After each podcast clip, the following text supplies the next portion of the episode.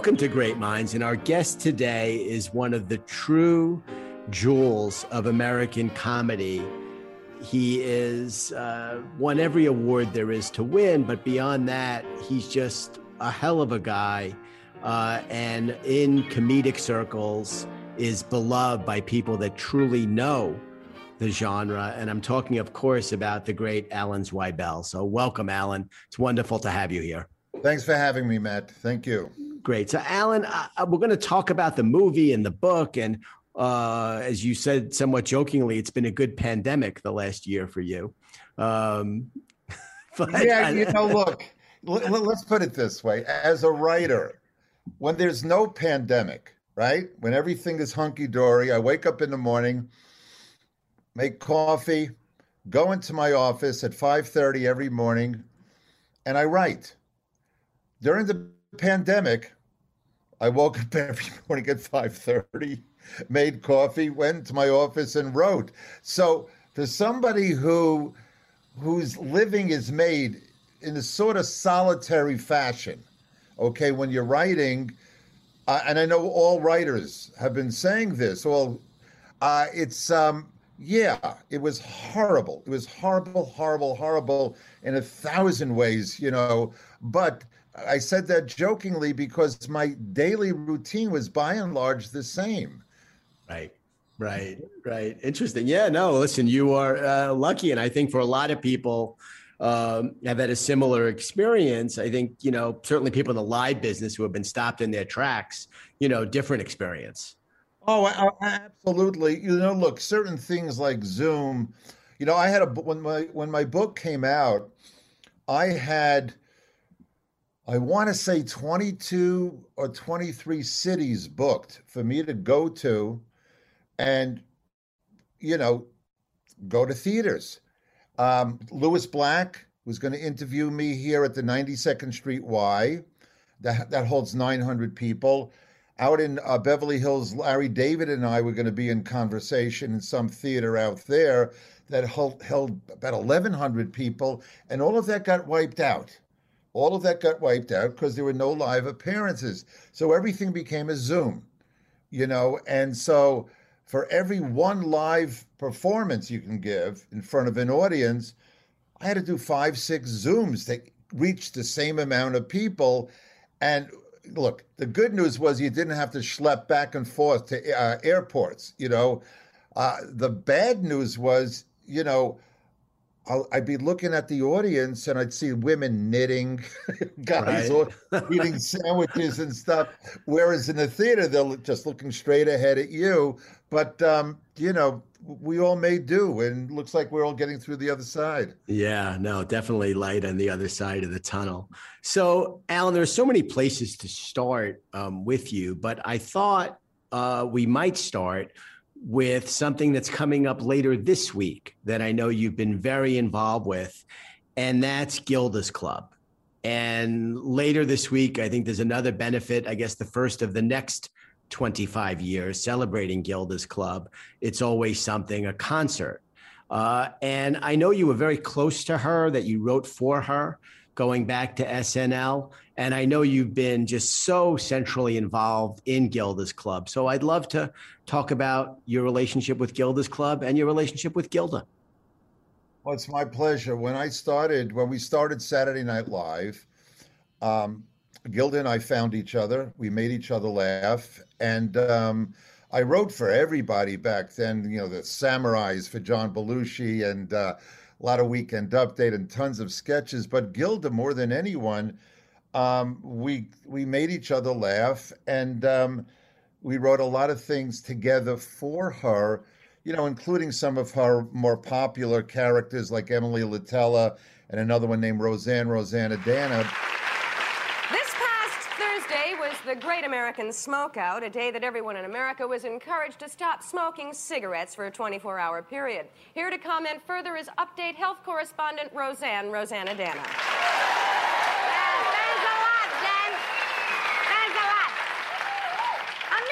Richard Feder from Fort Lee, New Jersey writes in and says, Dear Roseanne, Roseannadanna, Last Thursday, I quit smoking. Now I'm depressed, I gained weight, my face broke out, I'm nauseous, I'm constipated, my feet swelled, my gums are bleeding, my sinuses are clogged, I got heartburn, I'm cranky, and I have gas. what should I do? Mr. Feder, you sound like a real attractive guy. you belong in New Jersey. Our friendship became a very, very deep one where it um, it succeeded SNL. When we left the show, yeah, it was difficult because she moved to California, and back then there were no, you know, emails or anything like that, and the, the three-hour difference made a little bit of a, uh, it was a problem because especially she was shooting a movie and was on a set. But when I went out to do um, it's Garry Shandling show, I created the show with Garry Shandling.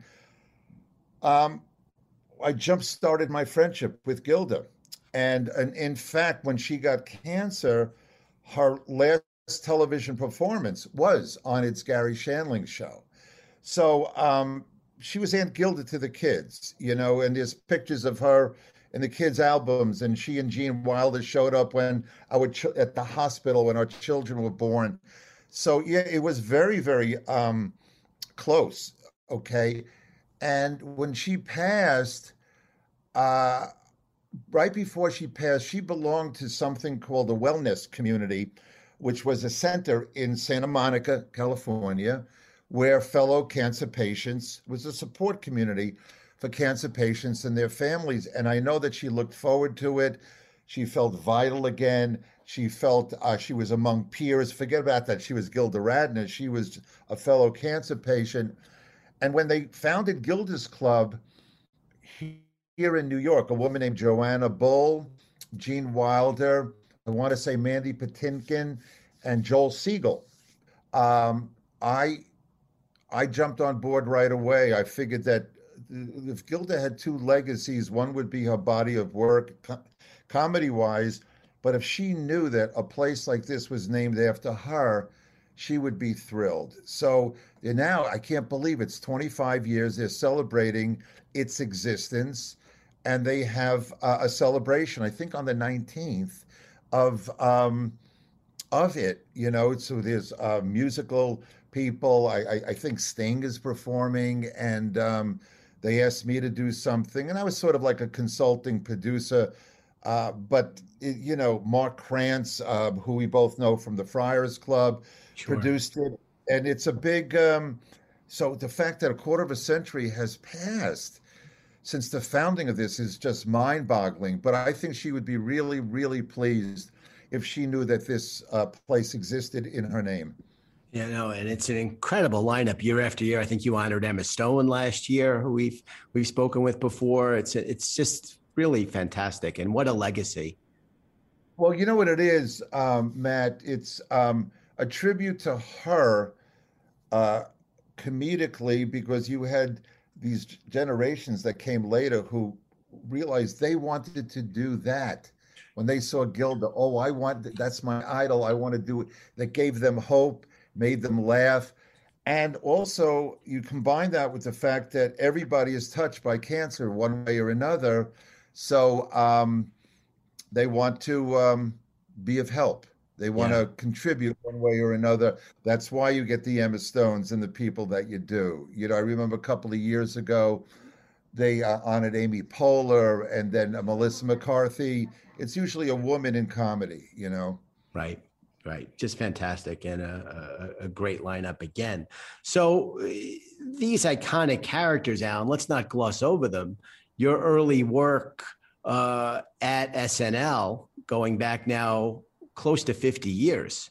You created oh, some of the some of the most not quite 50 uh, but you created incredible iconic characters that have stood the test of time what was it about those early years uh, that have risen above the legacy of television comedy in the last you know 45 some odd years and really stand as a solitary work of art in the genre?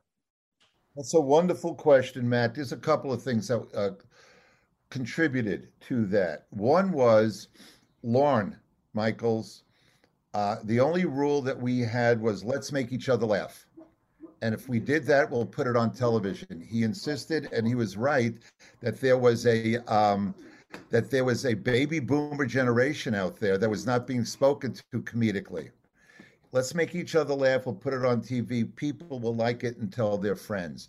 So it was late night, which was a relaxed um, state of um, when it came to censorship, if you will. There, and also look at the terrain back then. There was no cable. There was certainly no streaming. There wasn't even Fox. When we started ABC, NBC, CBS, that was television. So uh, the options were minimal, and we were doing something a little different. And so the fact that we were left alone, if I remember correctly, NBC in its prime time lineups was, was such a dismal third place. They just left us alone. And uh, Lorne was right. Um, we turned a few heads and they told their friends, and it became, what's it, 46 years later now? Yeah. Uh, it's amazing. And you were 25 years old at the time, Alan. I mean, that's uh, incredible. And all of a sudden, you're winning Emmy Awards and you're creating characters like John Belushi Samurai, like uh, Roseanne Dana, that today are still part of pop culture in 2021. Well, the fact is, you know, John came to the um, show with the samurai character. This is funny. And the first samurai sketch was written by a writer named Tom Schiller. He did Samurai uh, Hotel. And then, and it worked. It was with Richard Pryor. Before I got the job at SNL, I was writing jokes for stand up comedians who worked in the Catskill Mountains. They were paying me $7 a joke, and I was doing such making so much money doing that that I had to supplement it by taking a job in a delicatessen on Hillside Avenue in Queens. So Lorne walks by my desk a few shows after the Samurai Hotel, and he said, uh, "You worked in a deli, right?" I went, "Yeah." He says, "Do you think you can write Samurai Delicatessen?" I went, "Oh, you bet." And then he walked away, and I'm go, "Okay, now how the hell am I going to do this?" And now another episode of Samurai Delicatessen.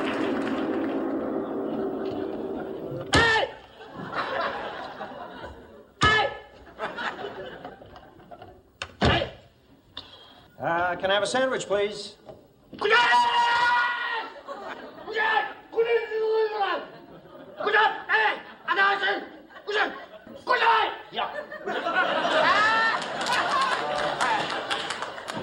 I'd like to have a combination cold cut sandwich. Sure.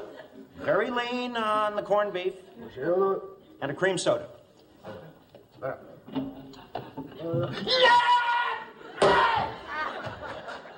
so I did Samurai Deli and all the other samurais that came afterwards. I think it's attributable very much so.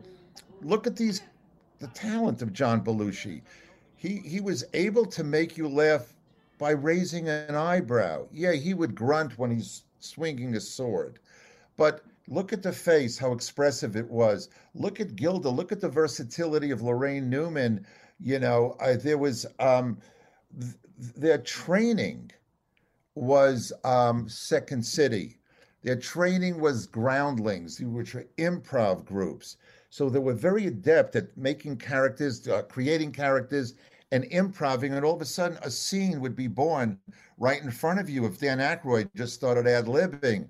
So I th- think the the ingredients of all of these talent, you know, Lorne described this I remember very early on, we said, What is the show going to be? He said, It's going to be a comedy variety show. But then he explained it further. He said, That means that it's going to be a variety of different kinds of comedy. Okay. So you had all these different sensibilities. Michael O'Donoghue was one of the writers. He founded the National Lampoon.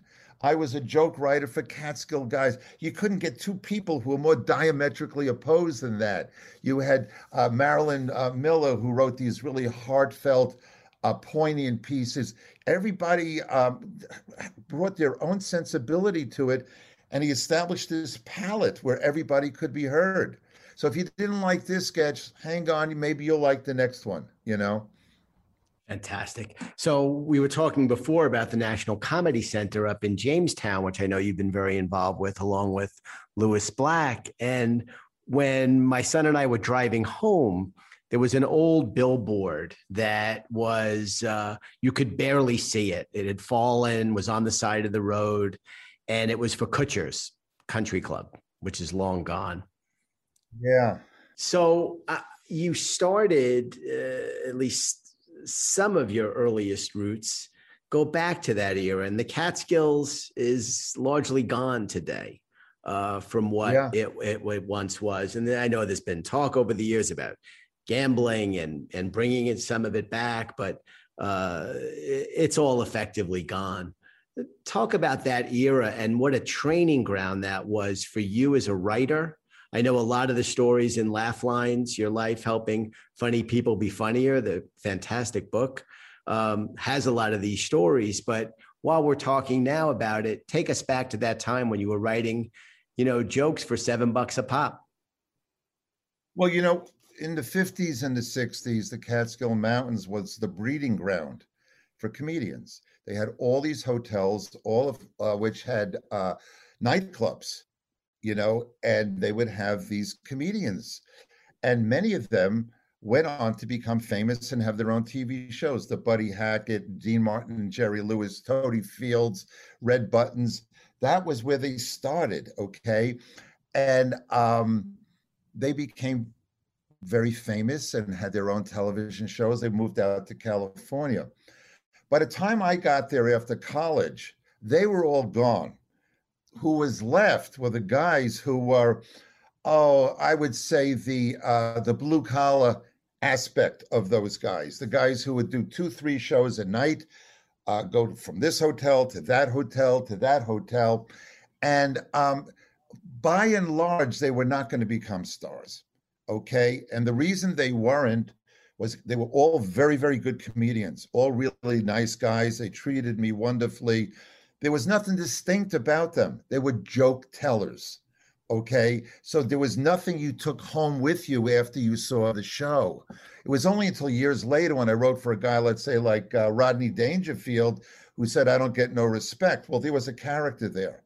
It was easy to say, uh, have him say, uh, even as an infant, my mother wouldn't breastfeed me. She said she liked me as a friend. Okay, that was a character talking. These other guys were joke tellers and very proficient. You get a guy like Freddie Roman who can walk into any room in the country and kill. All right, but there wasn't a character there. So, in the years before me, that was the first job that a lot of the guys on the East Coast got writing for these comedians. And when these comedians got TV shows, they asked those writers to go to California and write their television shows. I, that wasn't going to happen with me because, like I said, the people who were left were not, uh, comedy was changing. You started getting into the storytellers. You started getting into the David Steinbergs and the uh, Bill Cosbys and Woody. People were talking, they were telling stories that had jokes embedded in it, and they were writing their own material. So the age of what I just described, if you were writing for Red Buttons when he's up there and you got a TV show, he took you, that wasn't going to happen. What it did teach me, though, is how to write a joke. And one of the attractions that Lorne had for me when he hired me was joke writing ability.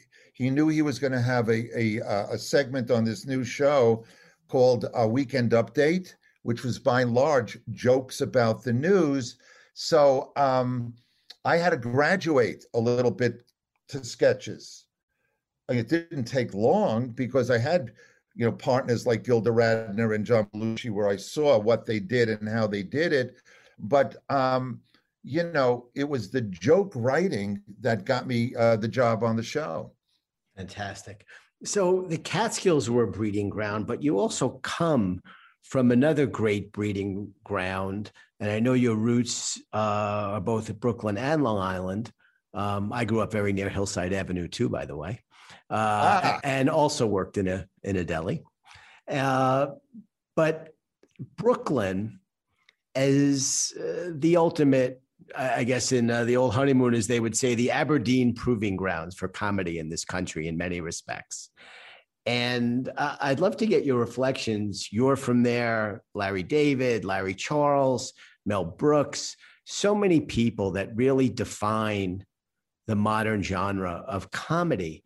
What was it, Alan, about that little place uh, that produced so many brilliant comedic minds? I, I, it's a wonderful question. You know, Woody Allen as well, and um, you know, it just goes on and on. What if you look at the history of the immigrants? And they came over from Europe. They settled on the Lower East Side. They settled it. They then they moved into Brooklyn. I think it was a mindset, Matt. I think that you know um, it was a way of looking at the world. Uh, here you had um, uh, Brooklyn. It, it, allowed you. It allowed you uh, to um, to fan those fires, to look at the world, what it was, you know. And then when I moved to Long Island, I was only there until I was eight uh, look at Long Island. Look at Jerry Seinfeld is from there, and uh, you know um, it keeps on going. Um, your, your, your, friend Billy Crystal. My friend Billy Crystal lived five towns over from from me. You know, Carol Leifer is from there. I want to say um, was was it not Chris Rock, but you know it keeps.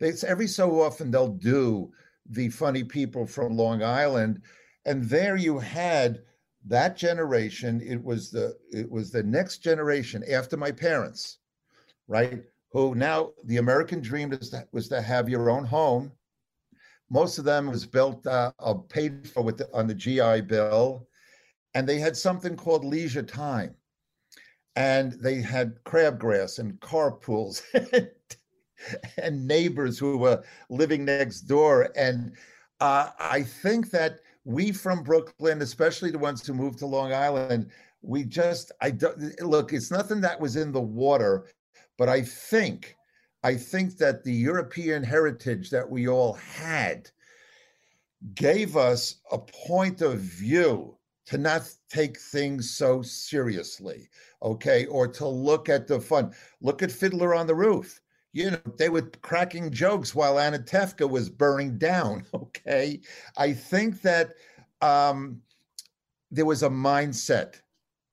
It's the best thing I can say. And the fact that you got somebody like Mel Brooks, who was Mel, Melvin Kaminsky, who worked up in the Borscht Belt, and he was a drummer, was he not? And then it, it was it was a way of looking at life because if you didn't look at it that way, you you were going to be oppressed you know especially jewish people we were kicked out of every country in the world so we made fun of the czar you, you, you punch up okay right. monty python right. the queen okay other people the church so or the president or whatever and i think that that was uh, i think brooklyn and then long island uh, it nurtured that kind of uh, mindset Fantastic. So you had this great, great run at SNL, multiple Emmy Awards. Um, and uh, you then go on. I mean, there's nobody, there's nobody who has the resume that you have, Alan. You go on and are part of and co-creator of some of the greatest things that we've seen you know, since the mid 70s when you joined SNL. I'm talking, of course, about shows like It's garry Shandling Show, and and uh, we'll get to Curb and and some of the stuff that you've done with Larry David. But did you imagine when you were, you know, making a corned beef sandwich for somebody on Hillside Avenue?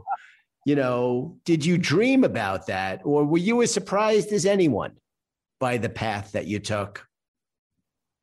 You know something? It's a wonderful question because when I wrote the book Laugh Lines, when I looked at it objectively, what I was writing about the people I've got to know, work with, and become friends with over such a long period of time, in particular my idols, the fact that we had Carl Reiner and Mel Brooks over our house for a Seder, you, you know, I'm going, wow, this is weird. This is cool. Um, was I able to envision? No, because I didn't know what the possibilities were. I, I didn't know what the possibility. You know, interesting story. I think it's in the book that the week that I got the job on SNL, I was also got I got a job writing the questions and bluff answers for Paul Lynde on the Hollywood Squares. And and and I'm going, I have a dilemma here, okay? Because that was an established show, it was the West Coast, it was prime time. You know, this this 11:30 to 1 on Saturday night. Who's Gilda Radner? Who's John Belushi? You know, but I knew that it was the sensibility I was looking for. As far as it's Garry Shandling's show is concerned, I had no way of knowing because there was no such thing as cable. So the timing was right. The timing, I believe it was the first or the second comedy series made specifically for cable. So that was virgin territory, you know. And when I met Garry, it was like lightning striking again. What I had with Gilda, I now had with Shandling. Uh, we got along comedically. We, we, we got along really well as as friends, and um, they said they had enough faith in saying, "Okay, deliver us a show." So Garry and I did what we did, and the sky was the limit. And um, I'll tell you what it did do. It spoiled me, okay, because between SNL and then later the Shandling show, I didn't know that there were rules. I knew that there were rules, but I was unaffected by it. So when I started doing other th- uh, things like for CBS or um, places that were a little bit more at that time traditional, you'd go, well, wait a second. You know, they were more formulaic. I, I wasn't, I was, I didn't do well. And there were great shows. There were great shows like, uh, uh, you know, Cheers and uh, Murphy Brown and Ally McBeal. I was, I, I was around a little bit. Okay. So, um, but it was it was a uh, a very fertile landscape that was unplowed, and they said, "Okay, do what you have to do." Fantastic. So we'll get to a little more about Garry Shandling, which was give or take ten years after you started at SNL. Um, but one of the things that uh, strikes me about your career is you've worked with everybody, and I saw some stuff early on a Paul Simon special, a Steve Martin special, something with the Beach Boys. Looking back on that part of your career, and I guess this would have been the early 80s, any special memories from that period? Sort of in between SNL and Garry Shandling. Well, okay. Um, the Paul Simon special happened while we were doing SNL, and the Beach Boys happened while we were doing SNL we, we were on a roll.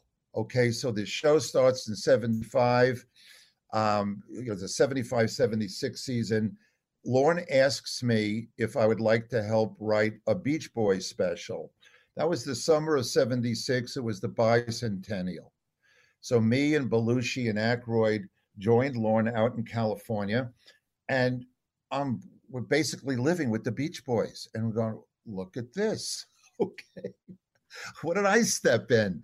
The Paul Simon special happened, I think, in 79. So it was my next to last year, I believe, on SNL. Lorne and, uh, and Paul were, were, good friends, and um, they had this idea for a special. They wrote it, and then they were having a little bit of problems with the script. They asked me and Al Franken and Tom Davis to come and do uh, special material for it. And originally, we weren't even on listed as writers. We were listed to additional material by. This is Lorne's big heart because when the show got nominated for a writing Emmy, he changed our credits to written by credits. Um, what I remember about that experience, I mean, look, growing up where I did on Long Island, and we're from the same, you know, shtetl sort of uh, Simon and Garfunkel, the fact that they would call the house, you know, I, I, I just couldn't believe who I was with, where I was with, what doors were now open. I'd go to Elaine's and see, you know, there's John Updike, and there's Gay Talese, and there's Woody Allen, and there's all these. It, the world was open, and then, um, what was the? Oh, Steve Martin. Now Steve Martin came after SNL. We ended. I left the show in May of 1980.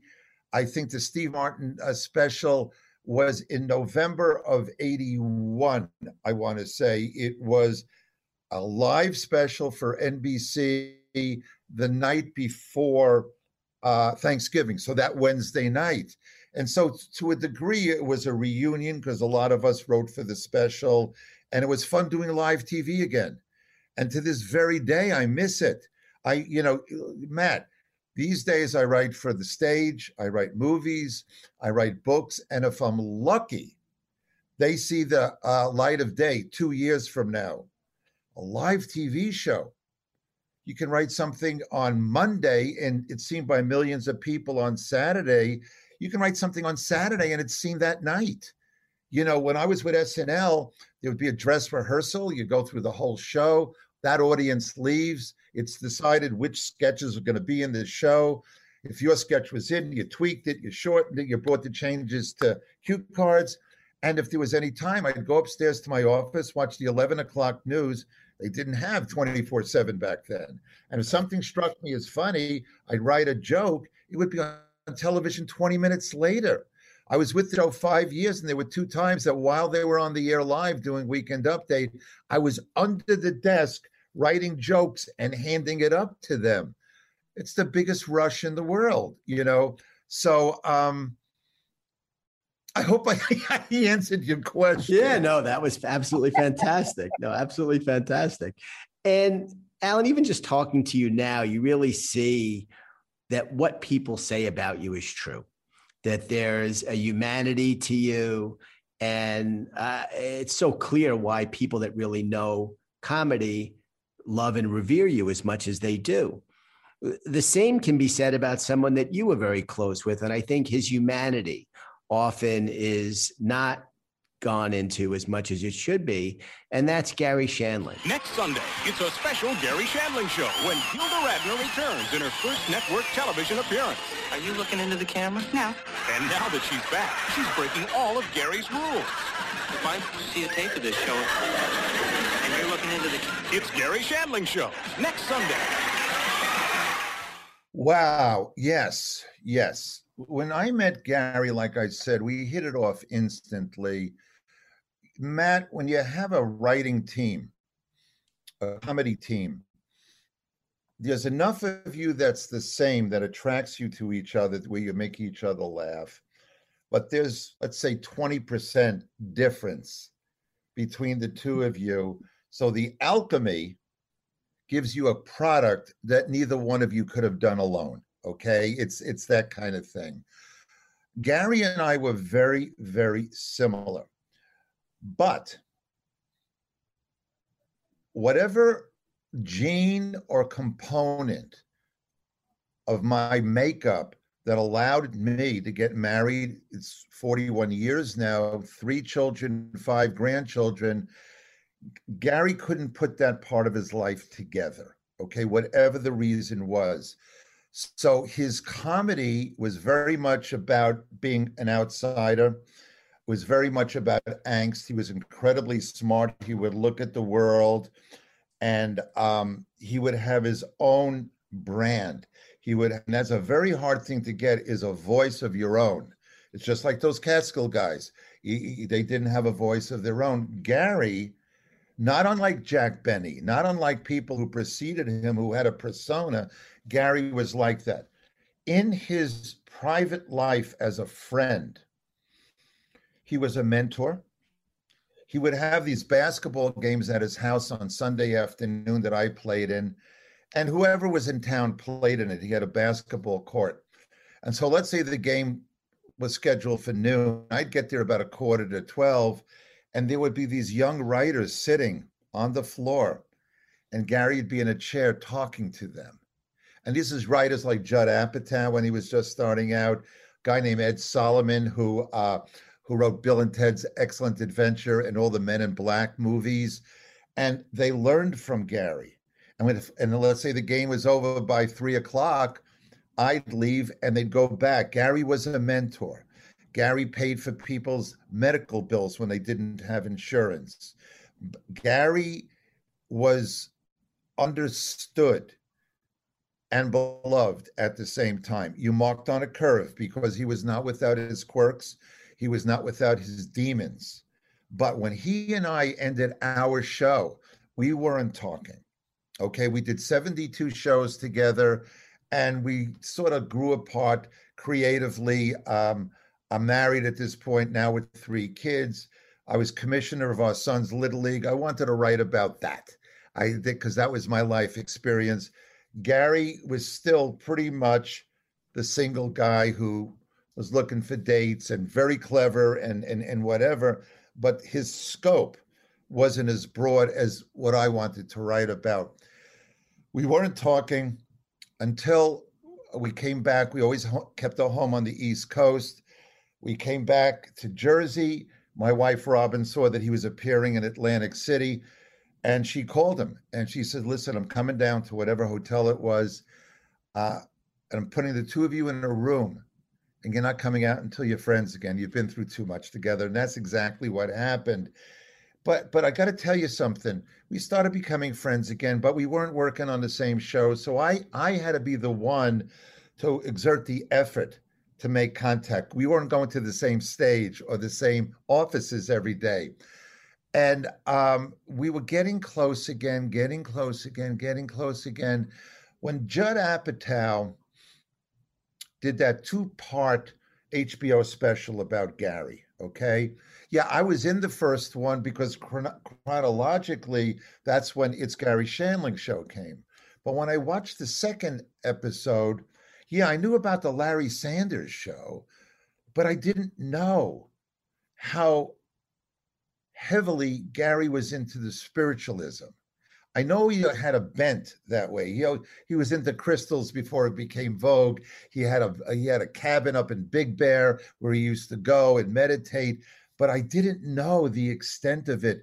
Judd asked me to come out, which I did, to eulogize him at his memorial in L.A. And after every funny person, whether it was Sarah Silverman or Kevin Nealon or whoever, there would be a guy in robes, you know, talking about Garry's spirit. So, what goes unnoticed about Garry, which is wonderfully put by you, is we knew the character, we didn't know the person. We, we didn't know the person. He didn't make it public. And like I said, it was only when I saw part two of Judd's um, special that I went, okay, now did Garry always do that, or did this come about after we left each other? And um, boy, to this very day, um, when I'm writing, there's a part of me that has Garry up here. All right, how would Garry do that? What would Garry say about that? He was there, there are certain people who um, exceed the role. Lorne Michaels is one. Um, Norman Lear. I used to hear these stories about Garry Marshall. Uh, his his um, his sister Penny and I were very good friends. What Garry Marshall would do, like on a Monday, he would sit with the writers at a table, and there would be a pile of unsolicited scripts, let's say, or resumes. And he would say, okay, whose life are we going to change today? And he'd go through it. Okay. So here are people that knew their power. They knew the opportunities that they, they could provide. Um, the fact that Garry would pay people's, like I said, medical bills. Um, he was, like I said, he was not without his demons. He was tough. He was tough. He would call you in the middle of the night to talk about a joke he would call you uh, at six o'clock in the morning on a Sunday. And uh, after he looked at an edit and go, well, why was that a two shot? I go, Garry, you couldn't call it 10 o'clock. It'll still be a two shot. I can answer you better then. Uh, so he, his life was his work. And a lot of people ask, why didn't he do anything after the Larry Sanders show? I could be way off here. I could be way off.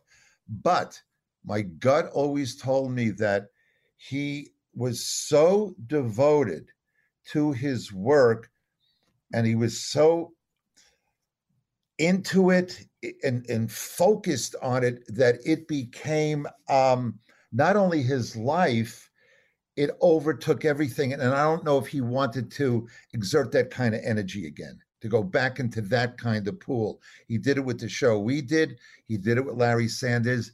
And I don't know either maybe there was nothing he was that passionate about, or maybe he started looking around and said, maybe there's another way I could live. You know, I, I honestly don't know the answer to that, but I remember him with a fondness. Fantastic stories, and and those shows also stand the test of time. So let's go. I want to talk about here today, but let's talk about a near 50 year friendship with Billy Crystal. And uh, I loved, and we got to see it a couple times through another mutual friend of ours, Eddie Mycone, who was involved in 700 Sundays. Ah. Yeah, we got to go a, a, a, couple of times and absolutely loved it. Um, and I, I, think you won a Tony Award for that as well. Yeah. Um, talk about Billy and the road, the long road over many, many decades to the film that's in theaters right now here today. It's it's it's it's, it's probably one of the things that I hold dearest to me when it comes to my career, because Billy and I started out almost the same week at Catch a Rising Star, the Showcase Comedy Club in New York in 1974. He had been part of a trio, and now he was going out as a single comic. And we met and we liked each other. And um, I lived with my parents after college in Woodmere, Long Island. He lived with his wife, Janice, and their uh, then uh, baby, um, Jenny, five towns over in Long Beach. And Billy had a little blue Volkswagen, and he'd pick me up every night. We'd drive into the clubs, and I I was a comedian for ten minutes. Okay, I got tired of writing for those Catskill guys, so my plan was to take the jokes they wouldn't buy from me, go up on stage with the hopes that somebody would come in, like a manager or an agent, go, "Oh, that's good. I want to represent you to help you get a job in TV." For me, it was a means to an end. Billy would pick me up. We'd go to the city. We'd tell our jokes. On the way back, we'd listen to our cassettes, give each other notes as to how the new material was working. What if you said it this way? What if you wrote it that way? And um, that's how we both started. Okay, I got SNL. Billy went out to California. He did soap. He had his own TV show. And uh, all the years that we had, that he was Uncle Billy to the kids when we moved to California, when I was doing the Shandling show. And then this, Matt, what are the odds of this? We had a suite at Castle Rock Entertainment. I shared it with Billy Crystal Larry David, and myself. Three offices with a common suite and a bathroom. Castle Rock, one of the owners was Rob Reiner, who hosted the third Saturday Night Live ever. So there were times where the three of us would look each other, at each other, go, "How did how the hell did this happen?" And but still, Billy and I had never worked with each other. He did quite well without me. Okay, he did well. And one day he knocks on the door, and he says, "Listen, I'm thinking of doing a one-man uh, Broadway show um, called 700 Sundays about my family. Would you like to collaborate with me on it?" And I said, "You bet." And for anybody listening, uh, what 700 Sundays was, uh, Billy's dad worked six days a week. He had Sunday off, and that was their day to be together, to go to a ball game, to go to Long Beach Boardwalk, whatever it was and his dad died suddenly when he was uh, Billy was 15. So he calculated that he had roughly 700 Sundays with him, hence the title. There were two things I really wanted to be: a stand-up comic or a New York Yankee, or a really funny New York Yankee. Sunday number one, I'm born. They tell me that I was a rather difficult birth. Billy, don't take this personal, but your mother didn't sit down with you at 12 years old. I didn't take it personal. Sunday number two, my circumcision. This I took personal. Who's gonna have a waffle with me? Anybody want a waffle? Hello, how are you? Leonard, get the ball. We're down 55 points. The coach then turns to me and says something that actually scares me to this day. Billy, go in. Are you nuts? There's a game going on here. Men always name their cars after women, don't they? And they talk to them, just like the women, especially early in the morning. Come on, baby, turn over. My grandmother once said to Louis Armstrong at a Seder, Louis, have you tried just coughing it up? what was great about that whole experience for me was here was my friend trusting me with his family. People I had not met. I didn't meet his parents. I didn't meet his grandparents, aunts, and uncles. Yeah, I knew his brothers, but not well enough. Uh, the story was basically about his family and extended family. And he trusted me with them. He trusted me to put words in their mouths, to make up scenes that could have taken place or expounded on um, things that he would just mention and go, oh, you know, that could be a little vignette or something. That was for me, it's always the process. That's what you remember. Uh, you know, the product, you put it out there and people will like it, dislike it, timing, this, that, pandemic, whatever. That's in the hands of a different God. But you remember the process, what it was like going to the studio every day, what it was like going to the theater every day. So that was, yeah, the Tony Award was uh, a jewel in the crown, but you remember the process. We didn't work together again for quite a while, uh, but still there were seders and there were dinners, and he, his wife Janice, and my wife Robin, good friends. And then one night, I told an anecdote as a guest on the Letterman show. And um, it was a true anecdote that happened to me.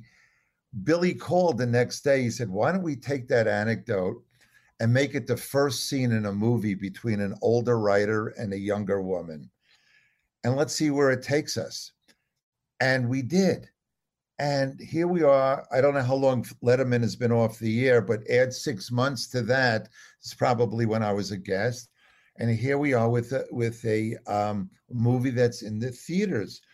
To write this script, we did this long distance. Okay, he lives in L.A. I'm here in Jersey. There was no pandemic, but we were separated by a country. There was no Zoom even, so we would call. Uh, maybe we'd FaceTime every so often. Okay, you take these th- three scenes, I'll take the next three, and we'd email back and forth. And we finally had a script and we wrote uh, what became the Tiffany Haddish character. We wrote it generically because we didn't know who was going to play it. We knew that Billy would play the older writer. We also knew that he would direct the movie. So that's a that's a real present that you give a co-writer because he'll tell me how he wants to shoot something.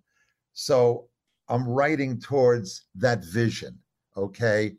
Um, one night he calls me. Oh, pardon me. He calls me on a Sunday morning. He says, Did you watch SNL last night? I said, No, I DVR'd it, but I'm an old Jew at this point. I usually don't watch it until Monday and sometimes not until Tuesday. And uh, he said, Watch it. And I watched it. It was the episode that Tiffany Haddish hosted. She blew me away and she won an Emmy Award for it. And he said, Let's try to get her. So what was written generically, we now try to tailor it a little bit more specifically for somebody like Tiffany with her rhythms and the energy that she had. And um, we got the script to Tiffany. And I believe that there were two factors that were uh, very much tipped the scales. One was she wanted to work with Billy. Okay. So that was like a dream of hers. And wow, here was the opportunity in the movie, Billy's character has the onset of dementia. That was written because my dad was going through it, and Billy had an aunt who was going through it. So we gave it to the character who's writing a book about his deceased beloved wife. He's struggling and he wants to finish it before he loses all his words. Tiffany has a grandmother with dementia, and she's a caregiver that way. So there was an emotional tug so the confluence of all of this, um, she attached herself and um, herself, and boy, you saw the movie. Her energy and the synergy between the two of them is so powerful. First becoming friends, and when she realized what's going on with him mentally and his disease, you know, his affliction, she becomes his muse. So um, it was one of those things. But I, I, I applaud Billy because he was the one who said, "Let's go after her." Thank you for bidding on me in the auction. I am so flattered that somebody your age would be a fan of my work. I don't know who the hell you are. My ex really wanted to meet you, so he bid. How much? 22. $2,200? That's fantastic. $22. It started at 20, and then it went up in 50 cent increments. I'm a comedy writer. All right, guys, very funny stuff. I also write for Broadway and movies. Why is your face suddenly bigger than it was before? Oh my God, are you allergic to seafood? Oh, my God. She doesn't have insurance, and she really shouldn't be leaving here by herself. Your daughter is going to be fine. My. Why did you tell the doctor that I was your father? I was a little loopy by then. Are you doing anything right now? No. Want to have some laughs? Come on, Queen, smile, girl, smile. Marilyn Monroe from the Seven Year Itch. Mm.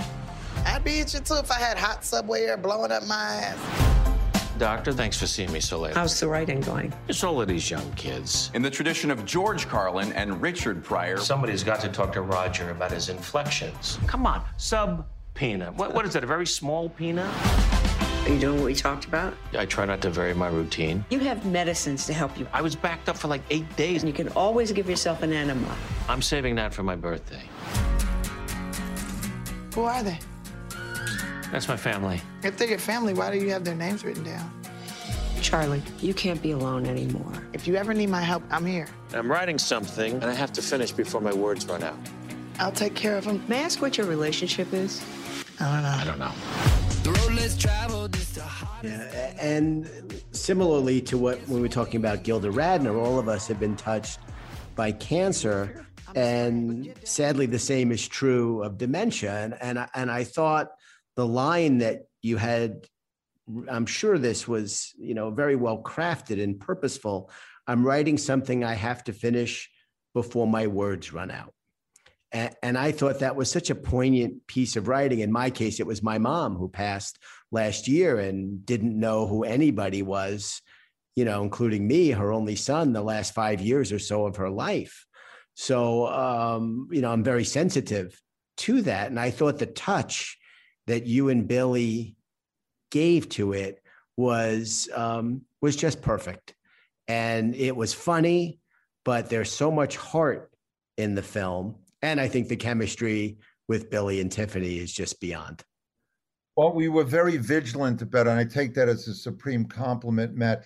What we were very vigilant about was to have respect for the affliction, not to make cheap jokes, not to make any, uh, okay, any of that. It was all about the integrity that, like you said, everyone, one way or another, has been touched by cancer. We are now old enough where people a little older than us, our parents, even some of our contemporaries are starting to get this. And um, I know with my dad, uh, we would FaceTime him. He was up at the Hebrew Home for the Aged and uh, couldn't go visit him during pandemic. So it would be FaceTime. I know that he didn't know who he was talking to. He wasn't even talking, you know, so I know what that's like. So the, the, the, another line, and b- both of the, the line that you just mentioned, I think Billy wrote. There's another line that Tiffany says. I think Billy wrote also.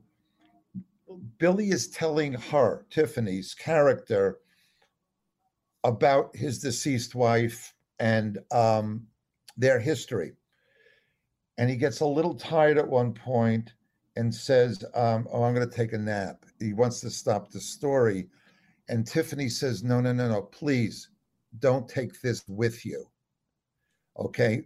And I, you know, I've seen the movie a half a dozen times, and um, that always gets me. And I, I and it, it always get don't take that with you. Leave it for us. Get it out. Let us appreciate, you know. So, like I said, there was great care that was taken um, to be real. Yeah, no, it, it, it sure was. So it, you talked about the process of writing with Billy um, on opposite coasts. Uh, I've been lucky enough to see you at the Friars Club many, many times where you sit often uh, alone with a yellow pad writing. Uh, I'd love Alan to take us behind the curtain about what's going on at that table where you're sitting there with your own thoughts, whether it's writing one of my favorite books, The Other Shulman, which won the nation's highest award for writing in, I think it was 2006. Uh, and my one of my best friends, Paul Weinstein, is such a fan of yours. He's been on me for for months, and I finally went out and got it before uh, this opportunity to talk to you came up, and I read Laugh Lines, and I thank Paul for telling me to go and get it because I haven't enjoyed a book as much as that since The Other Shulman. But I'd love for you to, to take us behind the curtain about what's going on when you sit down with that blank yellow pad, whether it's at the Friars or anywhere else, and you're starting to create something. It's well, it's a wonderful question. It's um usually there's an assignment. I know that I'm oh, I gotta get this story down, I gotta get this, gotta write these scenes down. But you know, Neil Simon many years ago in the Sunday section of the Arts and Leisure section of the uh, New York Times wrote a piece where he described the comedy writer as a two headed monster. The first head is talking to Matt right now.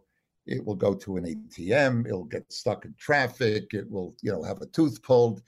And then without provocation or announcement, another head will emerge and it will hover and make fun of the life that this head is living. I subscribe to that.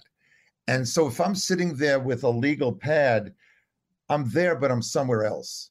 Do you know what I'm saying? I'm there and I'm thinking, I don't know. You know, it's interesting. Brought up Larry David's name before.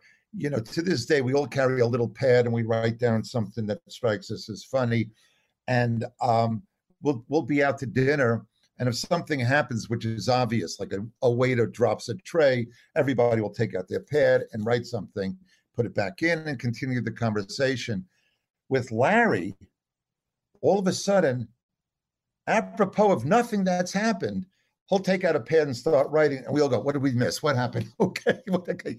So there's there's um, it's such an internal kind of discipline, Matt, where you're so inside yourself, you're inside that other head, where um, the other Shulman is a book that only I could have written by myself because it was so not only personal, but it was in the, the inner workings of a man uh, head, what he was going through, and comedic, but at the same time, um, there was there couldn't be collaborated. Okay, same thing with um, uh, you know with laugh lines. Well, it was my story, but when I'm sitting there by myself, whether I'm co-writing with somebody who's not there at that moment or from just there by myself, it's such an internal thing where the place could catch fire.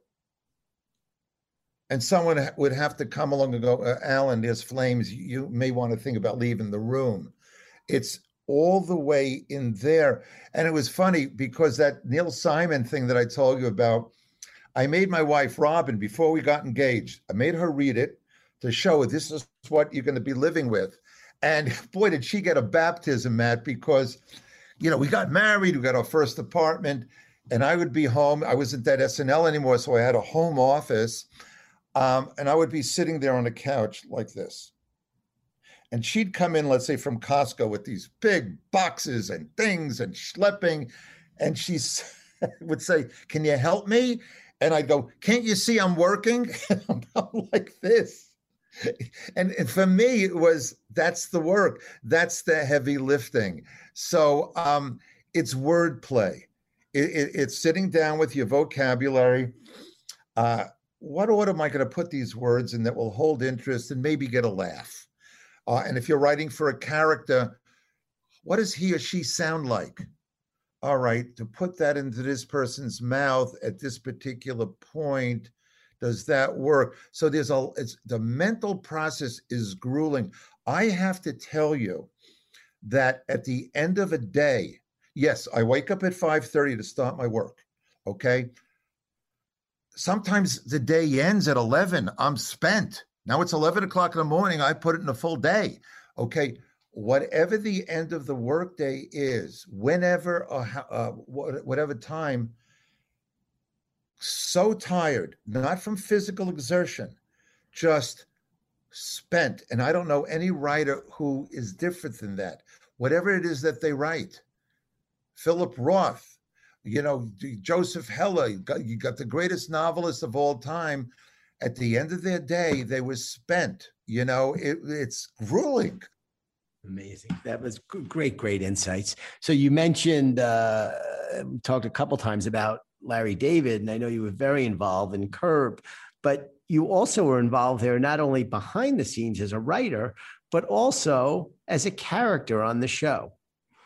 What was that like? And I know you've done other things as well in front of the camera, but is that something that you enjoy doing? Uh, and and reflections on that, which I, you know, a couple of my favorite episodes are the ones with you. He, um, I would, I would bug him every year. I'd say, "All right, listen, this is my yearly call. I'll fly myself out. I just want to be in it. Okay, I'm tired of seeing other people that we both know be the waiter or the thing." I said, okay. "They were shooting here in New York a number of years ago now," and he called me up, and he says, "All right, I think I got something for you." I go, "What?" He says, Your name is going to be Duckstein. So right away, I'm sold. Okay. Okay, fine. I'm Duckstein. We're both from California. We never see each other out there. We find ourselves both in New York at the same time. You want to have lunch with me. I don't want to have lunch with you. That's all he told me, Matt. There's no script. That's all I knew. Here to pick up some food to go, David. Okay, one second. Okay. Larry? Larry, hi. Doug we're both Singh. in New York. Yeah, we're both in New York. Look at this, two Angelinos here in New York. That's something, isn't what it? are you here for? Hey, you know, I just came. Hey, here's a thought. Let's go to lunch tomorrow. Mm, I don't think so. Okay, Thursday.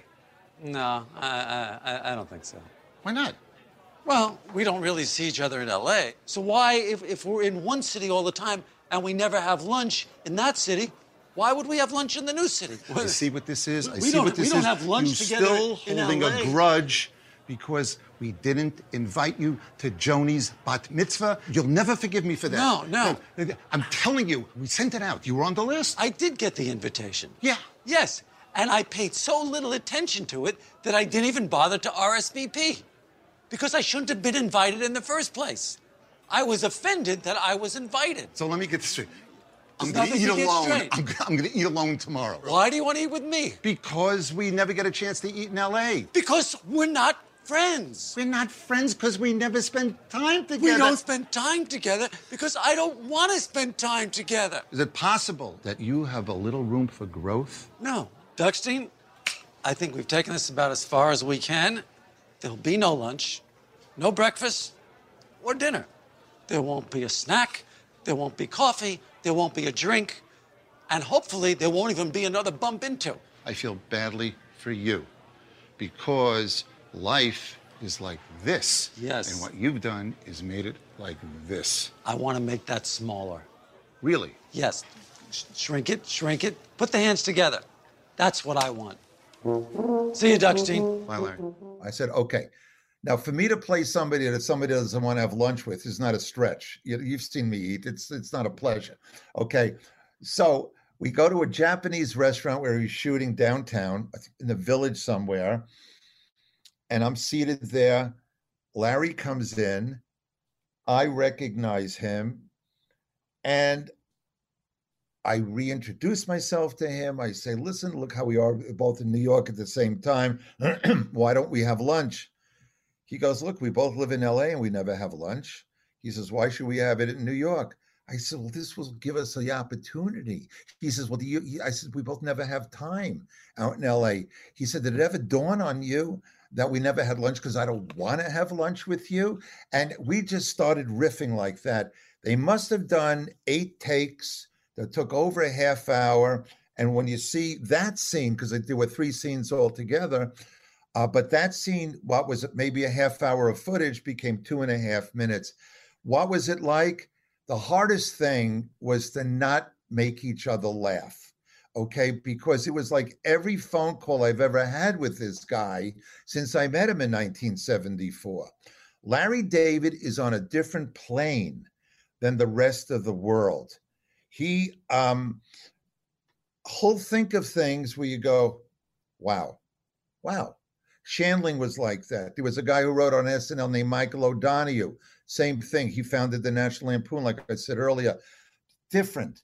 Larry, when I was a comic for those 10 minutes, if I were to follow him on stage at the improvisation, there's usually 20 minute intervals. So if he would go on at nine, I was told to I would go on at 920.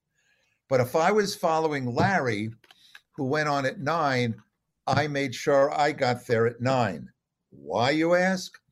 Larry would get on stage on a Friday night. Back then, he had hair like Larry Fine from the Three Stooges, Brillo, wire rim glasses. He wore a, a, green army fatigue. I think he was in the, uh, you know, what, what's in the, in the reserves. Said L. David on it, and he's looking at this crowd blue-haired ladies from Jersey, men with pastels and leisure suits, and he'd look out at them and he'd go, um, "I feel very comfortable, you, you people tonight. In fact, I feel so comfortable. I'm thinking of using the to form of the verb instead of usted." Now, I'm sitting in the back. I'm laughing my ass off. A, I think it's really funny. B, the audience is looking at him they're like an oil painting. They, they, they don't know what to make of this. So usually when a comic hits a roadblock, especially right out of the gate, you shift gears. Oh, maybe this will work. Not Larry. He just kept on going. He said, I think a lot of people misuse the tú form of the verb. He says, um, when uh, Brutus stabbed Caesar, Caesar says, Et tú, Brutus? And Brutus said, Caesar, I just stabbed you. If there was ever a time for usted, it's now. well, I'm dying back there. The audience is like tumbleweed going up and down the aisles. And Larry would go, Oh, to hell with all of you. He'd get off the stage and I'd go on at 9.01. That's why I'd always get there early.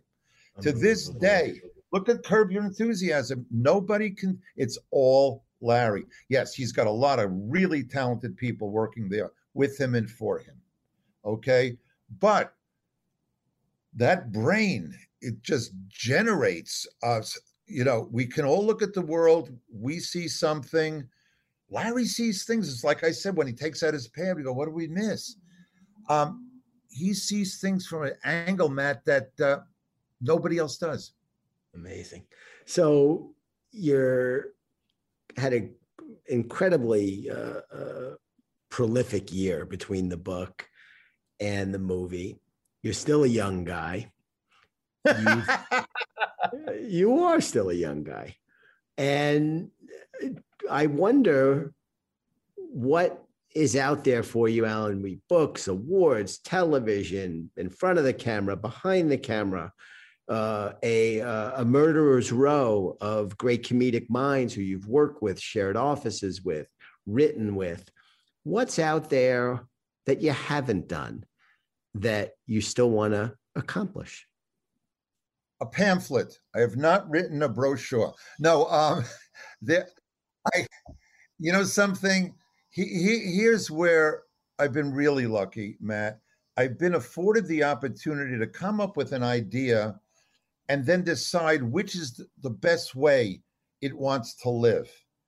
Okay, is it a movie? Is it a play? Or is it just a three page magazine piece for the New Yorker? So let the material of the idea tell me how it wants to exist. I'd love to write the um, uh, a musical.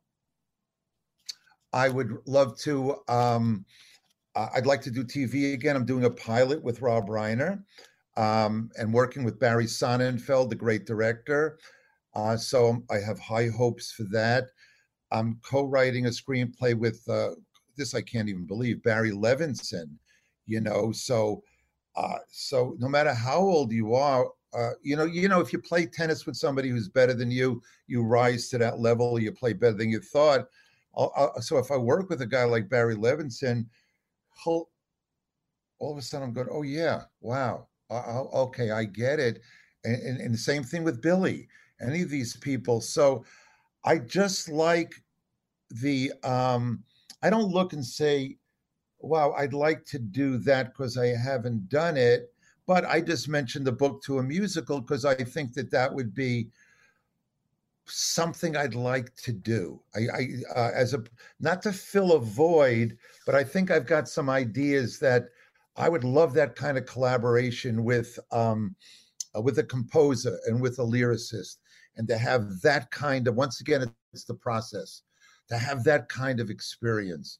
I many many years ago, I um, had the opportunity of writing a short film. This I this was for the 25th anniversary of PBS's great performances.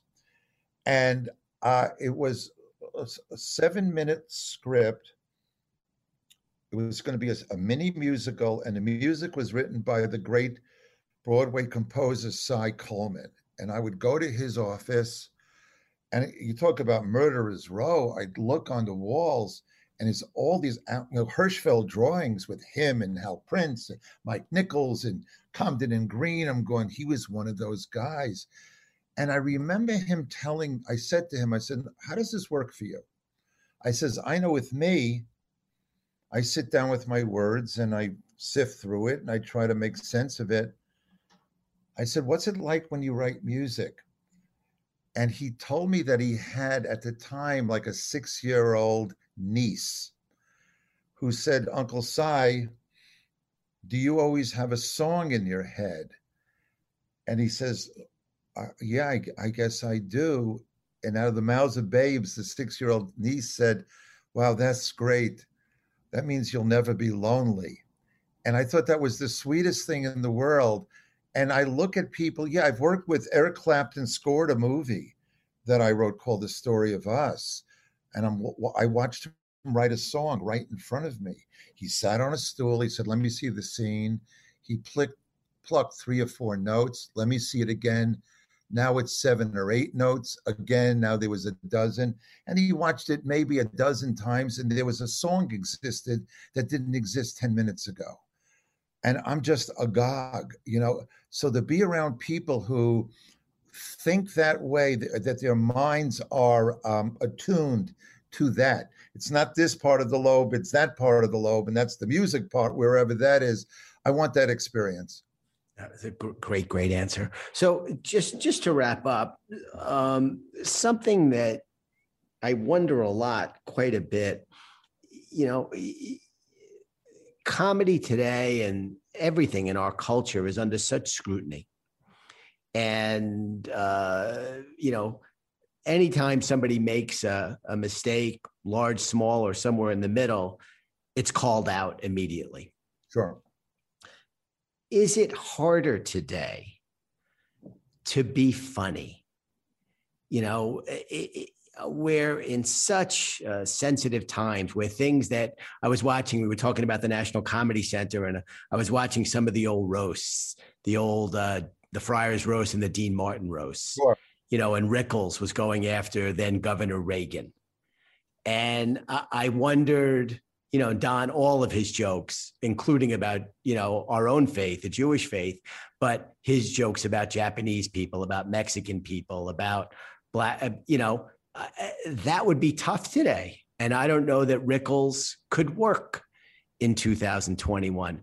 Do you worry about culture and its impacts on comedy? I worry about it a lot, Matt, and most of my contemporaries do, whether they're vocal about it or not. The fact of the matter is, it was there was a time, and not too long ago, that we all made fun of each other. Then we went out to lunch. Okay, um, the the hypersensitivity. Now, I'm not talking about ill will. And I'm not saying that there isn't uh, things that have to be changed.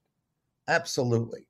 But I think it was Tyler Perry said at the Oscars a couple of weeks ago let's meet in the middle. My hope would be that the pendulum comes back here because the hypersensitivity that there is, for me, the big paradox is that, um, you know, comedy is a unifier. we're all laughing at the same thing with each other. The minute you say you can't do this or you can't do that, you become divisive. That's what be- makes us divisive. It, it, it's not that we're doing it; it's people telling you you can't do it. I I can't help but think. You know, Mel Brooks himself has said if they would take out all the offensive things that is said in Blazing Saddles, the film would be about six minutes long. All right, um, we got to loosen up. I'm hoping, yes, change has to happen. Absolutely. Absolutely. But I think that we, we got to relax a little bit. I think we've all been through enough. And then there's a way to do this where um, it's not going to be offensive or, or perceived as being offensive. That's my hope because you are absolutely right. Look, a writer can write anything he or she wants, and then you wait for a producer or a network or a studio to say, no, you can't do that. But now there's a certain amount of self censorship that writers are doing before they put a word down on because you sort of anticipate what the reception is going to be. And uh, that's no way to create. It should be an uh, it should be a blank page a blank palette. And then once it's down, you go, okay, what are we really going to do here? How are we going to do this? And if you go through the history of everything, especially satire, if you go back to Jonathan Swift with, with Gulliver's Travels, do the Marx Brothers, do everybody, okay? Uh, Mort Sahl, everyone who's made fun of or made jokes about people. You know, Don Rickles wouldn't stand a chance today he would not stand a chance today. The um the Rat Pack. You ever see any of that footage? The stuff they do about Sammy Davis Jr. There's not a chance in hell. So, and these were best friends, and and and they were clowning around. So, I'm I'm praying, and I think there's going to be a time. I can't tell you it's going to be tomorrow. I don't know if it's going to be six months from now or a year from now. I don't know that it's going to be okay. Norman Lear will look you in the eye and say, if he went to sell All in the Family today, he wouldn't be able to. So that means Archie Bunker would not be part of our culture. And what did Archie Bunker do at the time? He said things and he had an attitude that made us laugh at at that guy. Okay, a lot of social change because it comedy can be a reflection and it can also be an influence.